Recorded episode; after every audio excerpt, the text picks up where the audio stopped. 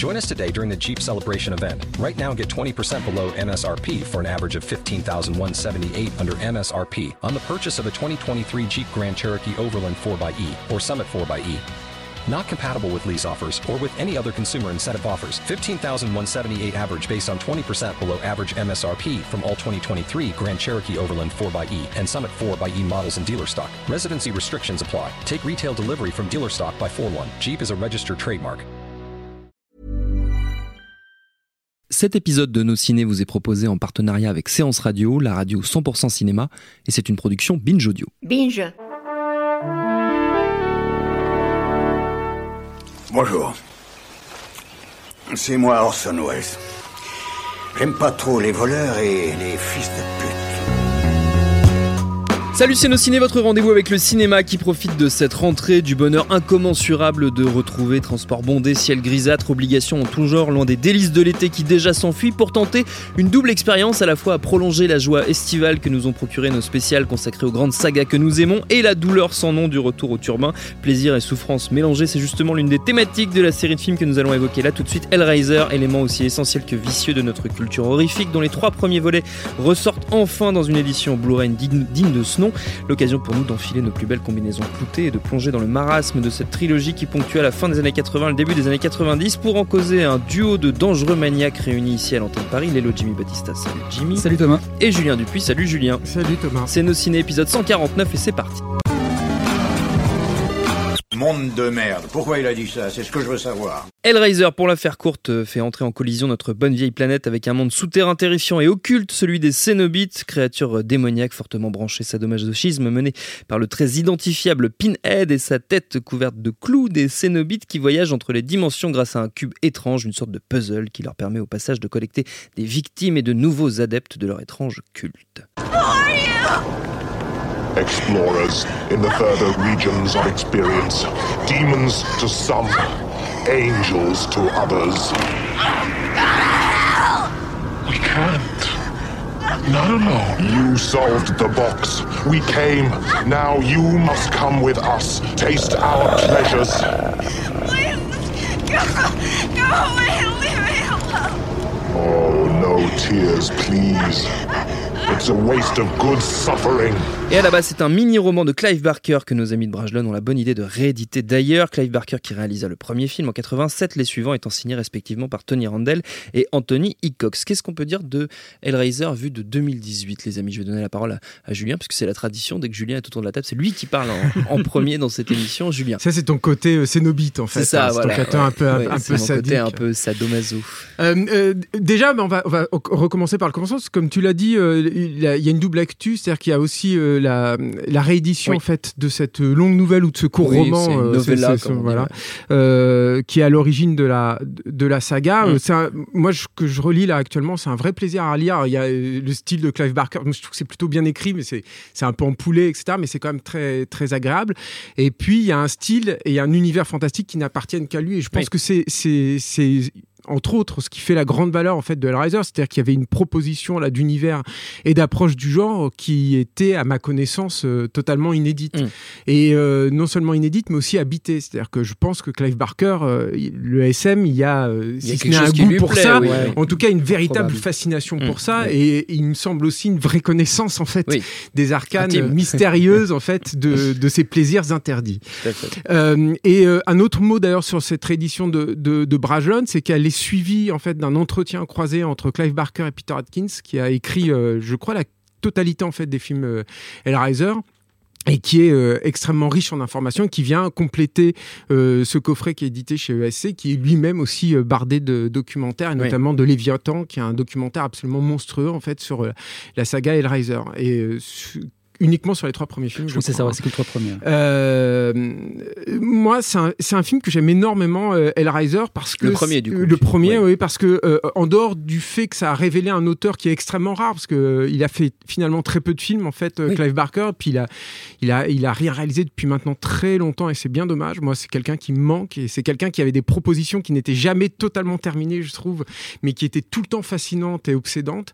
Euh, donc c'est c'est la révélation d'un auteur qui, a- qui était déjà déjà en tant qu'artiste euh, totalement accompli. C'est-à-dire qu'il il, il- c'est c'est un peintre, euh, c'est un dramaturge, il avait beaucoup travaillé dans le théâtre et il, il conserve ça en fait dans Hellraiser. C'est ce ce qui est fascinant, un- une des choses qui est fascinante dans Hellraiser, c'est qu'il y a un côté euh, comédie de boulevard, moi je trouve en fait dans le film. On- je, je- je trouve qu'on est- vu comme ça. ben, en fait, je trouve que dans les ressorts dramatiques, on n'est pas loin d'un fédo, de, de quelque Oui. chose comme ça. C'est-à-dire que c'est Mm. euh, côté, l'histoire oui. d'un triangle amoureux C'est ça. avec une femme adultère qui Mm. cache son amant, alors pas dans le placard, même s'il y a une scène dans, Dans- laquelle son C'est amant est caché dans le placard, mais dans le grenier. en dans le grenier qui cache son amant, sauf qu'il il se trouve qu'il est écorché et euh, qui est euh, euh, plombé par toutes ses frustrations sexuelles, puisqu'il se trouve que son époux est quelqu'un d'assez amorphe et, et- et- et d'extrêmement gentil. Mais du coup, il y a, il y a quelque chose, en fait, un choc entre ce- ce- ce- cette comédie assez intime, finalement, qui est en plus nourrie par le, le tournage en, en Angleterre, parce que le film est censé se situer aux États-Unis, mais Oui. ça, ça ne trompera personne. Il est définitivement anglais à la fois dans son écriture, à la fois dans ses personnages, mais aussi dans son décor, mais dans cette lumière grisâtre qui correspond très bien donc à l'ambiance euh, de rentrée parisienne, comme tu l'as annoncé dans, l'intro, et en même temps une, une mythologie qu'on ne fait qu'entreapercevoir dans le premier film, parce que ça reste un tout petit budget, mais qu'on imagine euh, qui est d'une part extrêmement cohérente, et puis Mm. qu'on imagine extrêmement vaste. Et c'est ça aussi qui est, qui est, qui est extrêmement plaisant. L'autre chose aussi que j'aime beaucoup moi dans Hellraiser, c'est cette proposition du mal. Euh, on a déjà parlé en fait du SM, mais il y a, il- moi il y, a un- il y a quelque chose que je trouve fascinant, c'est la représentation, enfin ce qu'on aperçoit de, de ce qui pourrait être l'enfer en fait dans Oui. Hellraiser, qui n'est pas quelque chose de grandiloquent mais qui est plutôt quelque chose de très confiné, qui est juste une cave en fait euh, d'un club SM encore Oui. une fois, mais euh, mais mais qui est un, un- un enfer, je trouve extrêmement crédible en fait, parce qu'il se dégage quelque chose de- d'extrêmement déplaisant. Et puis il- Barker et ça ça va avec le côté SM travaille euh, sur le l'attrait en fait qu'on a Mm. tous pour le mal et pour ce que ça peut nous procurer aussi comme plaisir. Et, euh, et il se dégage aussi de ça euh, euh, une ambiance e- extrêmement poi- poisseuse et puis qui malséante aussi pour le pour le spectateur. Voilà donc pour toutes ces raisons, je- je- j'aime énormément euh, j'aime énormément Hellraiser. Je sais pas ce qu'il y en a. Bah moi c'est aussi, enfin moi j'aime exactement pour les mêmes raisons, sauf qu'en fait, euh, ben, Julien Sauf que- parlait, non Julien parlait de Fedo, euh, moi je, je- enfin rétrospectivement, pas sur le moment, mais quand c'est sorti, c'est en 87 euh, et euh, le truc assez marrant, c'est de voir qu'il est sorti quasiment au même moment que Blue Velvet et qu'il y a des thématiques qui sont hyper proches, c'est-à-dire ce que tu disais, effectivement là voilà, c'est pas, enfin c'est, c'est Blue Velvet, c'était les, les- ce qui se passait derrière les petites banlieues pavillonnaires, Ouais. que derrière il pouvait se passer vraiment des choses, vraiment un monde un peu horrible que tu pouvais voir, qui était aussi un mélange d'horreur et de sexe, donc tu vois justement ça se recoupe pas mal. Et, euh, et là, c'est pareil. Donc voilà, tu as, un truc, tu as quand même un- le, le- le contexte de d'Hellraiser, c'est quand même voilà, c'est ça, c'est un triangle amoureux, c'est pas, c'est un truc très très classique. En plus, c'est voilà, c'est c'est pareil dans une maison. Enfin, c'est un petit truc. Enfin, pareil pour l'Angleterre. Moi, ça m'a jamais vraiment trop frappé, mais c'est vrai que c'est il y, y a la grisaille tout le long du film. Ouais. Quoi. Et ça euh, participe au côté gothique. voilà, ouais. c'est un film avec de l'histoire, quoi, qui est très différent du cinéma américain. Et donc oui, puis justement voilà, puis le, côté justement qui t'ouvre sur, sur un monde qui est quand même vraiment très original et très particulier quoi. C'est- Je pense que c'est ce qui fait aussi le succès du film, c'est que même, enfin moi je me souviens quand c'est sorti, euh, quand on était assez jeune, on- la première vision tu comprends pas grand chose en fait. hein. Oui. C'est-à-dire que tu t'attends à voir les monstres débarquer, c'est génial, c'est c'est iconique et tout, mais en gros euh, voilà ils apparaissent pas beaucoup, c'est plus un truc vraiment, enfin une histoire un peu plus compliquée. Et, euh, et de la même manière que Blue Velvet quand tu le vois la première fois et que tu as 11-12 ans, euh, tu comprends pas grand chose à ce qui se passe non plus quoi. Mais ce Et, qui est pa- parce que je pense que très paradoxalement, Clive Barker n'est pas un super bon narrateur euh, cinématographique. Ah bah non justement ce que j'allais dire. C'est- bah- c'est- C'est c'est toujours un peu le bordel en fait. C'est c'est marrant pour quelqu'un qui vient de Parce que quand tu, roman. Justement, c'est Ouais. nou- ces nouvelles ou ces romans, euh, c'est pas voilà, c'est pas Stephen King, c'est pas une histoire. En fait, euh, comme j'avais fait une émission ici avec sur euh, les bons et les cadavres, Oui, on expliquait voilà que qu'adapter Manchette, euh, c'est pas la même chose qu'adapter Stephen King parce que c'est Oui. 99% de style, 1% de- d'histoire et que ouais, chez ouais. King c'est un peu l'inverse. Là, lui, c'est un peu 50-50 quoi. C'est parce Ouais. que comme comme euh, disait Julien, c'est qu'il a quand même un style assez particulier Mm. qu'on aime ou qu'on n'aime pas parce qu'effectivement ça peut être assez bizarre, en plus selon les traductions. Mais mais mais voilà, enfin il a quand même quelque chose qui passe plus ou moins bien. Moi, je sais que une de mes préférées de nouvelles, c'est euh, comment s'appelle le titre euh, Densité dans les collines. Enfin, le truc avec les, les gens qui se montent dessus et qui font des et ce truc-là, euh, comment veux-tu le rendre en Enfin, c'est impossible. En cinéma, c'est une histoire qui, est- même est difficile à raconter déjà. Oui. Euh, il faut la lire, quoi. C'est euh, aussi un film qui est né des frustrations de Clive Barker pour les a- vis-à-vis de ses ad- Oui, des, des des quelques adaptations adaptations qu'il avait eu travail, auparavant. Et c'est vrai que c'est- il est le seul finalement. Euh, alors moi je trouve dans Midnight Midtrain de, Mm. euh, de Kitamura, il y avait encore un, un petit peu de Clive Barker de temps, de temps en temps en fait dedans, mais finalement c'est le seul à avoir pu retranscrire euh, son style, y compris dans un film comme Le, Le Maître des Illusions, qui est un film plutôt à part dans son univers, etc. Et et il y a, y a, y a- parce que je je sais pas, il y a une fascination, il y a quelque chose de très organique aussi dans le cinéma de Clive Barker, et euh, il y a un goût pour la crasse et pour tout ce qui est euh, décrépitude. C'est le splatter. C'est son, c'est son- voilà, son fameux style. Un truc, ouais. voilà, qui correspond aussi d'ailleurs à ses peintures, hein, je trouve. Ouais, à bien ses- sûr. ouais. Et et- et il y a, y a autre chose aussi dans le Riser, c'est qu'il y a une inventivité qui est, euh, qui est servie en fait par, ses- par son équipe technique et Mm. notamment par Bob Keane de Image Ani- Animation, qui était la boîte qui avait fait les effets spéciaux. Et notamment, il y a dans, dans la résurrection en fait euh, de- du fameux amant, euh, il y a, il y a une, il y a une séquence de transformation qui était un peu les, bah, les marques de fabrique du cinéma d'horreur des années 80. hein, ces séquences. En, en, en effets spéciaux physiques, euh, de maquillage, avec du, du bon vieux, de la bonne vieille mousse de latex et, et de la, de la- du bon vieux euh, gel échographique. Et, euh, et, euh, et- mais c'est extrêmement original. Enfin, c'est il y a une approche là de, de- de l'organisme en fait qui n'est pas du tout euh, biologique en fait et qui était qui tranchait nettement avec ce qui pouvait se créer aux États-Unis où là l'influence était ou alors plus réaliste ou alors plus du côté du cartoon quoi. Je pense notamment à la saga des, des Freddy Krueger. Mm. Sur la suite de la saga, parce que là on a beaucoup parlé du, du premier film, sur le, le deuxième et le troisième, euh, qu'est-ce qu'on peut dire? Euh, le deuxième, euh, qui est un film aussi que j'aime- bien, même si c'est- beaucoup moins bien, c'est un film beaucoup moins plein, parce que c'est un, un film à problème. hein. De toute façon, on va, on va vite tomber dans des films à Coécrit problème. par Barker. Oui, puis euh, je crois qu'il était encore à la production. Enfin, il était encore, hein, il était encore là. Le problème, je crois, du, du deuxième film, c'est que c'est un film qui a eu des, des problèmes de production, dans le Mm. sens où il a eu beaucoup moins d'argent au final que ce qui était prévu initialement. Euh, et ça se sent en fait, parce que c'est un film qui, pour le coup, euh, essaye, en, en particulier dans sa deuxième partie, de s'ouvrir en fait sur cette mythologie qu'on Oui. ne faisait donc euh, qu'entreapercevoir dans le premier, et qui n'a pas les moyens de ses ambitions. Donc, on se retrouve avec des personnages qui courent à travers le même couloir indéfiniment, et puis l'utilisation du même, même matte painting qui en soi est très joli, mais qu'on doit voir, je sais pas, dix fois peut-être au cours du film. Une fois, c'est super. Au bout de la dixième fois, bon, bah, c'est, un peu étriqué. Mais alors, moi, le truc avec le, le deuxième film, c'est que c'est encore un film qui est totalement habité, je trouve. Euh, même s'il est, est bancal, même s'il est, il est pas totalement euh, terminé. C'est un film, euh, et c'est un film qui a. euh, quand même de temps en temps, justement dans cette, euh, son ambition, qui arrive à, accomplir des choses. Par exemple, il y a des duels, il y a un duel entre Cénobites euh, et euh, qui reprend encore plus de faveur, je trouve, de saveur aujourd'hui qu'à l'époque, parce qu'il est fait avec des vieilles technologies, notamment de l'image par image. Donc Mm. ça, c'est revoir ça, je trouve aujourd'hui, c'est vraiment euh, très très agréable en fait. Et euh, et- et il y a quand même plein de petites propositions, et notamment des propositions d'ambiance qui ont le mérite de trancher avec le premier film. Et je pense notamment là à l'ouverture euh, qui se passe dans la maison du, du docteur, qui est le grand méchant en fait du film, Ouais. du psychiatre, qui est le grand méchant du film, et qui a un Qui est le univers pour le coup de la fille du couple. voilà, du exactement. Et, et qui a un univers pour le coup totalement blanc, euh, aseptisé, et euh, où on retrouve un personnage en fait du premier film qui, dans son traitement, me semble évoquer en fait les yeux sans visage, Euh, ce qui est une référence qui est euh, assez surprenante et et en même temps totalement logique. Donc il y a, il y a, il y a à prendre à laisser en fait dans ce second film, mais c'est un film euh, vraiment intéressant. Et puis, il y a un autre truc aussi, c'est que dans le deuxième film, c'était le cas aussi dans le premier, mais dans le deuxième film, il, y a, il faut le signaler, il y a la musique de Christopher Young, qui est un compositeur de musique de film un peu sous-estimé, je trouve à mon sens, mais qui est extrêmement talentueux et qui est, est pour beaucoup en fait dans l'ampleur et, et Mm. c'est ce côté épique en fait, horrifique épique que l'on retrouve dans Hellraiser et qui est aussi, il me semble, propre à Hellraiser. Jimmy? Moi, je suis assez d'accord sur le 2. C'est vrai qu'effectivement, il y a un truc qui m'avait toujours euh, frappé à l'époque, c'est que dans le- le- la maison du docteur est hyper blanche et quand euh, donc il reçoit une, une- une décharnée en, vi- en visite et il lui donne une chemise blanche, qui est le dernier truc. Moi, je sais pas, j'ai ça quel- quelqu'un qui aime comme ça, qui aime me toquer à la porte, je lui donne un sweat à capuche ou quelque chose. C'était vraiment, mais c'est un truc qui m'a toujours marqué. Mais c'est vrai que le film, est, moi, je le trouve plutôt pas bien, le- pas mal le deuxième. hein. Mais effectivement, après, il y a aussi un côté un peu plus. Ils ont voulu peut-être faire, voulu faire un truc plus gore et plus spectaculaire, euh, plus. mais c'est vrai que ça fonctionne, euh, voilà, plus ou moins bien. Quoi. Mais Mm. enfin, moi, je le trouve plutôt, moi, je trouve qu'il marche plutôt bien. euh, effectivement, surtout la première partie.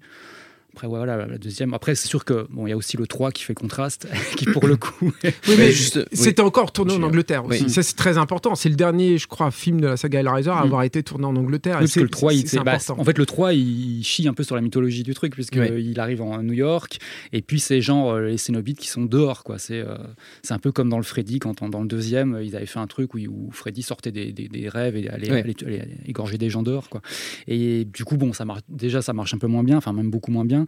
Puis il y a un côté, enfin, on sent qu'ils ont, ils ont pris plus le sujet à la rigolade et ils ont voulu faire en, pas un blockbuster, mais pas loin, quoi. Parce qu'il y, a- des scènes, c'est, même plus possible. Moi, j'en ai rematé un hier, justement. Et c'est, enfin, il y a un mec qui meurt tué par des CD. Enfin, c'est, euh, c'est une catastrophe. C'est- ce qui est assez rigolo, c'est que des, des trois films là, c'est donc forcément c'est plus le plus récent et c'est celui qui a le plus mal vieilli, quoi, Ouais. Euh, très très très clairement. Mais euh, en- encore une fois, c'est un film qui, qui migre vers l'Amérique du Nord là pour le coup. Ouais. Euh, je trouve que ça se sent énormément. Puis en plus, c'est un film qui est réalisé par Anthony Cox, qui est un mec que moi j'aime bien, qui était un peu le pape de la série B dans les années euh, 90, euh, qui avait fait des films comme Full Eclipse par exemple avec Mario Van Peebles, un film de loup-garou euh, un peu C'est- c'est, super héros. euh, c'est lui qui a fait Waxwork et tout Oui, c'est lui ouais, qui avait fait Waxwork et tout, et qui était euh, connu, moi, qui est, un mec tout à fait respectable, qui est un vrai faiseur pour le coup. Donc lui, il n'a pas du tout euh, investi le film Oui. comme ses prédécesseurs avaient pu le faire, mais euh, mais qui est euh, qui était connu en fait pour faire énormément de setup, c'est-à-dire de, de plans en fait par jour. Quoi. Mm. Il enquillait euh, comme un malade. Il paraît qu'il avait une énergie folle en fait sur le sur le tournage. Alors je sais pas s'il carburait à des substances illicites, hein, je, je- je C'était n'en sais rien. les années 80. Mais il faut. euh, alors, euh, moi, je vais aussi mettre le là sur Hellraiser 3 parce que c'est un film qui, a- qui, qui, casse un peu tout ce qui s'est euh, Ouais. euh, passé auparavant. Mais, mais tu, tu ne peux qu'avoir du respect euh, pour le, le spectacle et la générosité en fait du film. C'est Ouais, un film ouais. qui te présente plein de nouveaux, de nouveaux monstres, de nouveaux cénobites. Euh, je sais pas combien de, de scènes à climax entre guillemets, hein, parce que ça reste comme une série B, tu peux avoir. Effectivement, ils sortent. Alors bon, parce que c'est Hell on Earth, donc l'enfer sur Terre reste limité quand même à une rue avec deux voitures qui brûlent, mais il n'empêche que tu as ça, quoi, si tu avec des explosions un peu partout, et- etc. Donc tu as, quand même une vraie générosité, puis un, un côté extrêmement ludique. Pour moi, le grand problème en fait de ce film, c'est justement d'avoir euh, euh, euh, tordu en fait la saga Hellraiser vers ce, ce- enfin, mal- manifestement ce, vers quoi elle était ce destinée oui. c'est-à-dire des films de série et euh, Ouais. le, le- le- le- la production, enfin le- le- l'effet le, plus manifeste en fait de, de cette tendance dans, dans ce troisième opus, c'est le traitement de Pinehead qui est qui n'avait pas de nom en fait, il s'appelle pas Pinehead euh, chez Clive Barker hein, et, il- et il était euh, Enfin, il a son nom C'était le civil, prêtre, on va dire. son, Voilà. son nom euh, original. en fait. c'est un membre des Cénobites parmi Oui. tous- tous les autres. Il se trouve qu'il était plus charismatique que les autres, mais il n'était pas forcément amené à, à- à prendre comme ça le devant de la scène.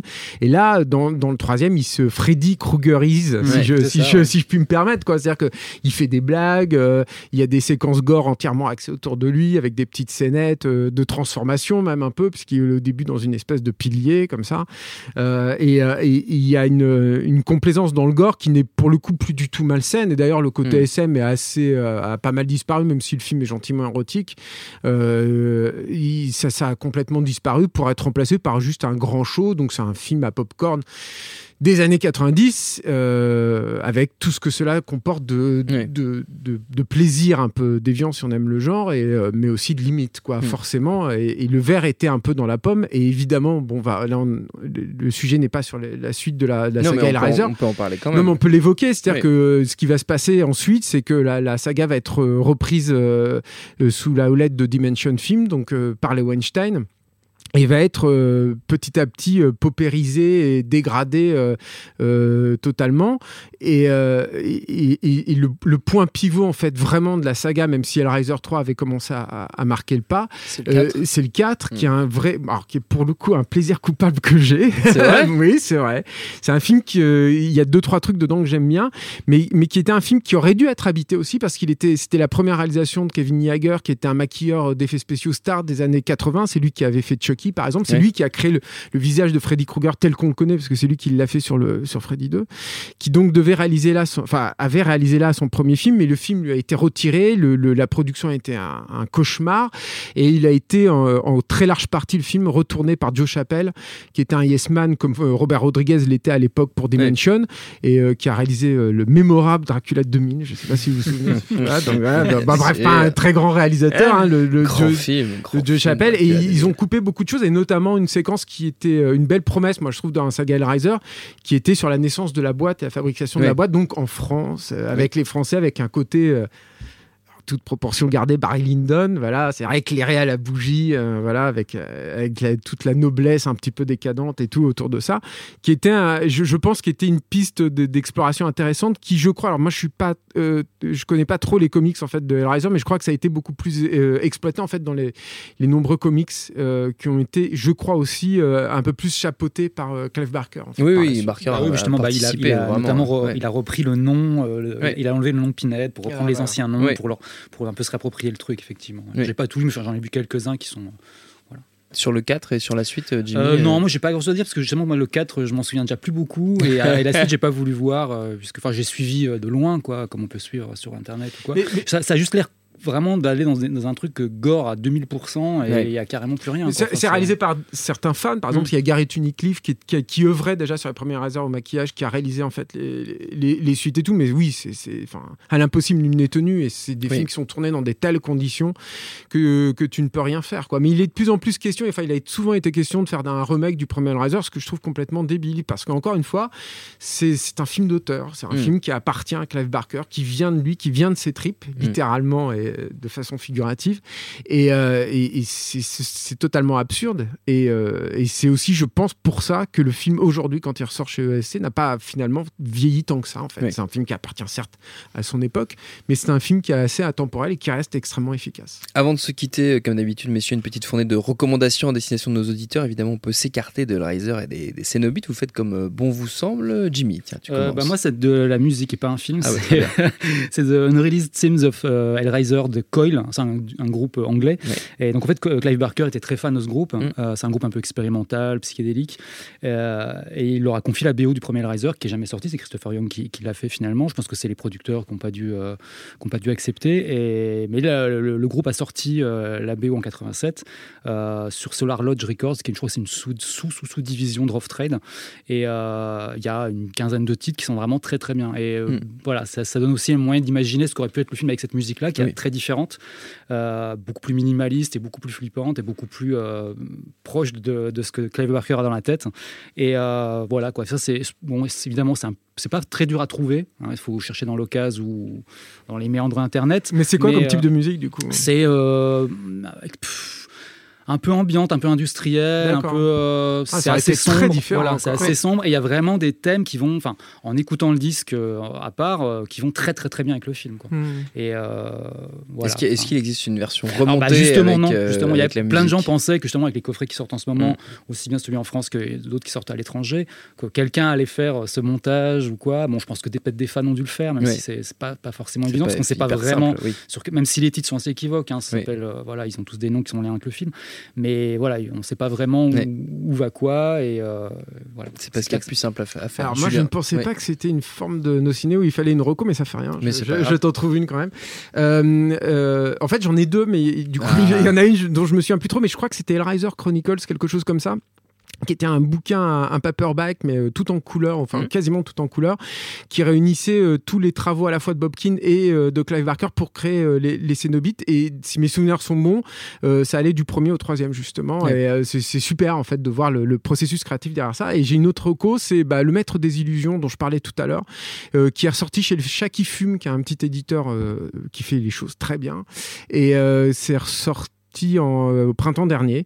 Euh, très beau coffret euh, avec un long making of en fait sur le film d'un peu plus d'une heure. Et puis en plus c'est sorti dans la version director's cut puisque le, le- le maître des illusions est aussi une production à problème qui était sortie à l'époque dans une version pas mal euh, charcutée. Ce qui est un comble pour, pour Clive Barker. Mais le, le maître des illusions est un film super super intéressant. Je trouve qu'il a qui, apporte un éclairage euh, étonnant en fait sur, les, sur certains traumas des États-Unis et notamment sur les sectes. Enfin, on peut pas s'empêcher de penser à Charles Manson par exemple en voyant le film parce qu'il y a une secte maléfique en fait. Euh, Tout le film tourne autour de ça et qui mêle, comme souvent chez Barker, il y a cette une excellente idée et là c'est en l'occurrence de mêler le monde euh, extrêmement secret en fait des vrais magiciens, des vrais prestidigitateurs au fantastique, qui moi je trouve une idée et en plus de tout ça sur une structure de film noir. Donc voilà, c'est un, un film que j'aime beaucoup moi, le maître des illusions comme Très bien. tous les- voilà, tous les beaucoup, de choses à, à voir et à revoir. Notre temps est écoulé. Merci à tous les deux. Merci à Quentin, la technique. Merci à l'antenne Paris pour l'accueil. Rendez-vous sur binge.audio, le site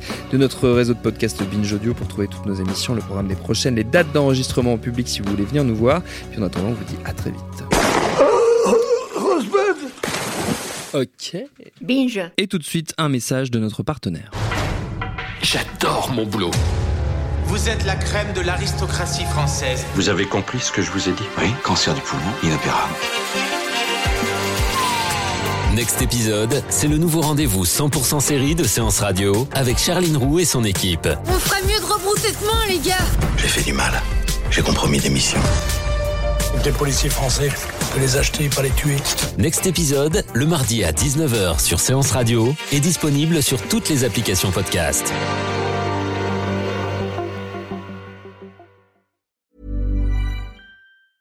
Selling a little or a lot? Shopify helps you do your thing however you cha-ching. Shopify is the global commerce platform that helps you sell at every stage of your business. From the launch your online shop stage to the first real life store stage, all the way to the did we just hit a million orders stage. Shopify is there to help you grow. Shopify helps you turn browsers into buyers with the internet's best converting checkout. 36% better on average compared to other leading commerce platforms because businesses that grow grow with Shopify. Get a $1 per month trial period at shopify.com slash work. Shopify.com slash work.